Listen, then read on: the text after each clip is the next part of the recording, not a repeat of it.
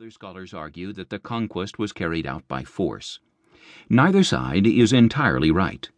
The Muslim conquerors used force to defeat the resistance of the Christian Visigoth kingdom, a nascent civilization. But they also granted pacts to those Visigoth lords and Christian leaders who saw it as advantageous to accept the offered peace and become dhimmis those Christians and Jews living in subaltern status in Islamic lands, rather than face the consequences of resisting. Behind the peaceful pacts was always the threat of brutal force. The remaining chapters of this book examine fundamental aspects of Islamic Spain that are rarely highlighted religious, and therefore cultural repression in all areas of life, and the marginalization of certain groups all this in the service of social control by autocratic rulers and a class of religious authorities.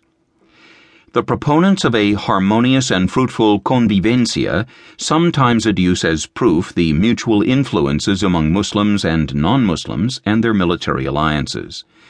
But this argument overlooks that mutual influences, coexistence in the same territory, cooperation, military alliances, and even intermarriage and productive and fascinating artistic results frequently obtain as a matter of course in places where different cultures have been antagonistic.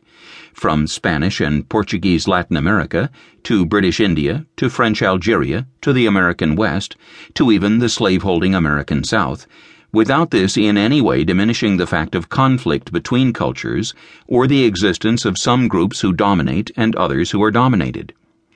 Of course, there was convivencia, in this rather banal sense, between conquerors and conquered. But this cannot be considered characteristic of Islamic Spain. It is characteristic of cultural clashes between hegemonic and hegemonized groups most everywhere.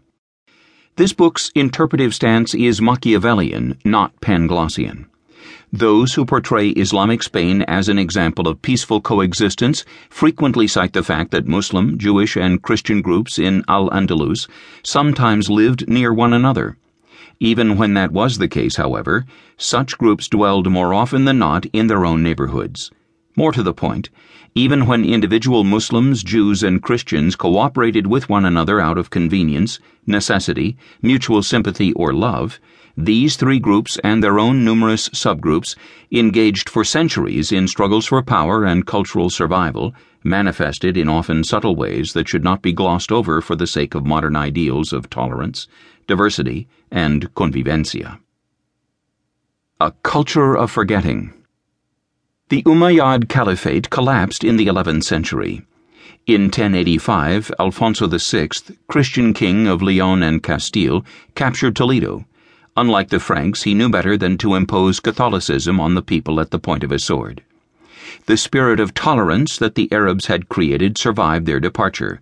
It took nearly four more centuries to get to the religious intolerance of the Spanish Inquisition.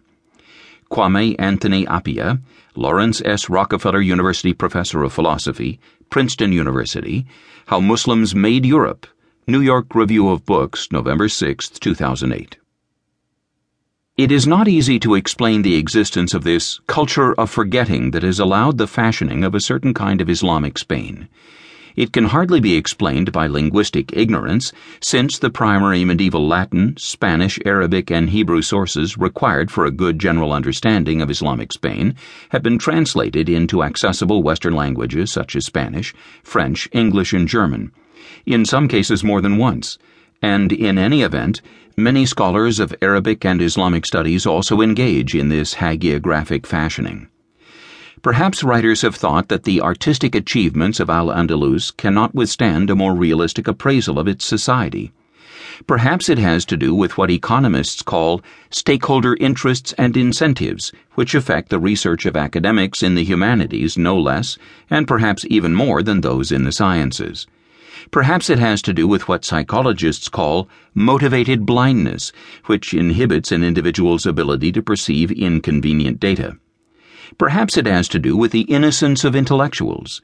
Perhaps it is simply the result of shoddy research by a number of university professors, repeated by many journalists. Or perhaps, since the 18th century Enlightenment, the critical construction of a diverse, tolerant, and happy Islamic Spain has been part of an effort to sell a particular cultural agenda, which would have been undermined by the recognition of a multi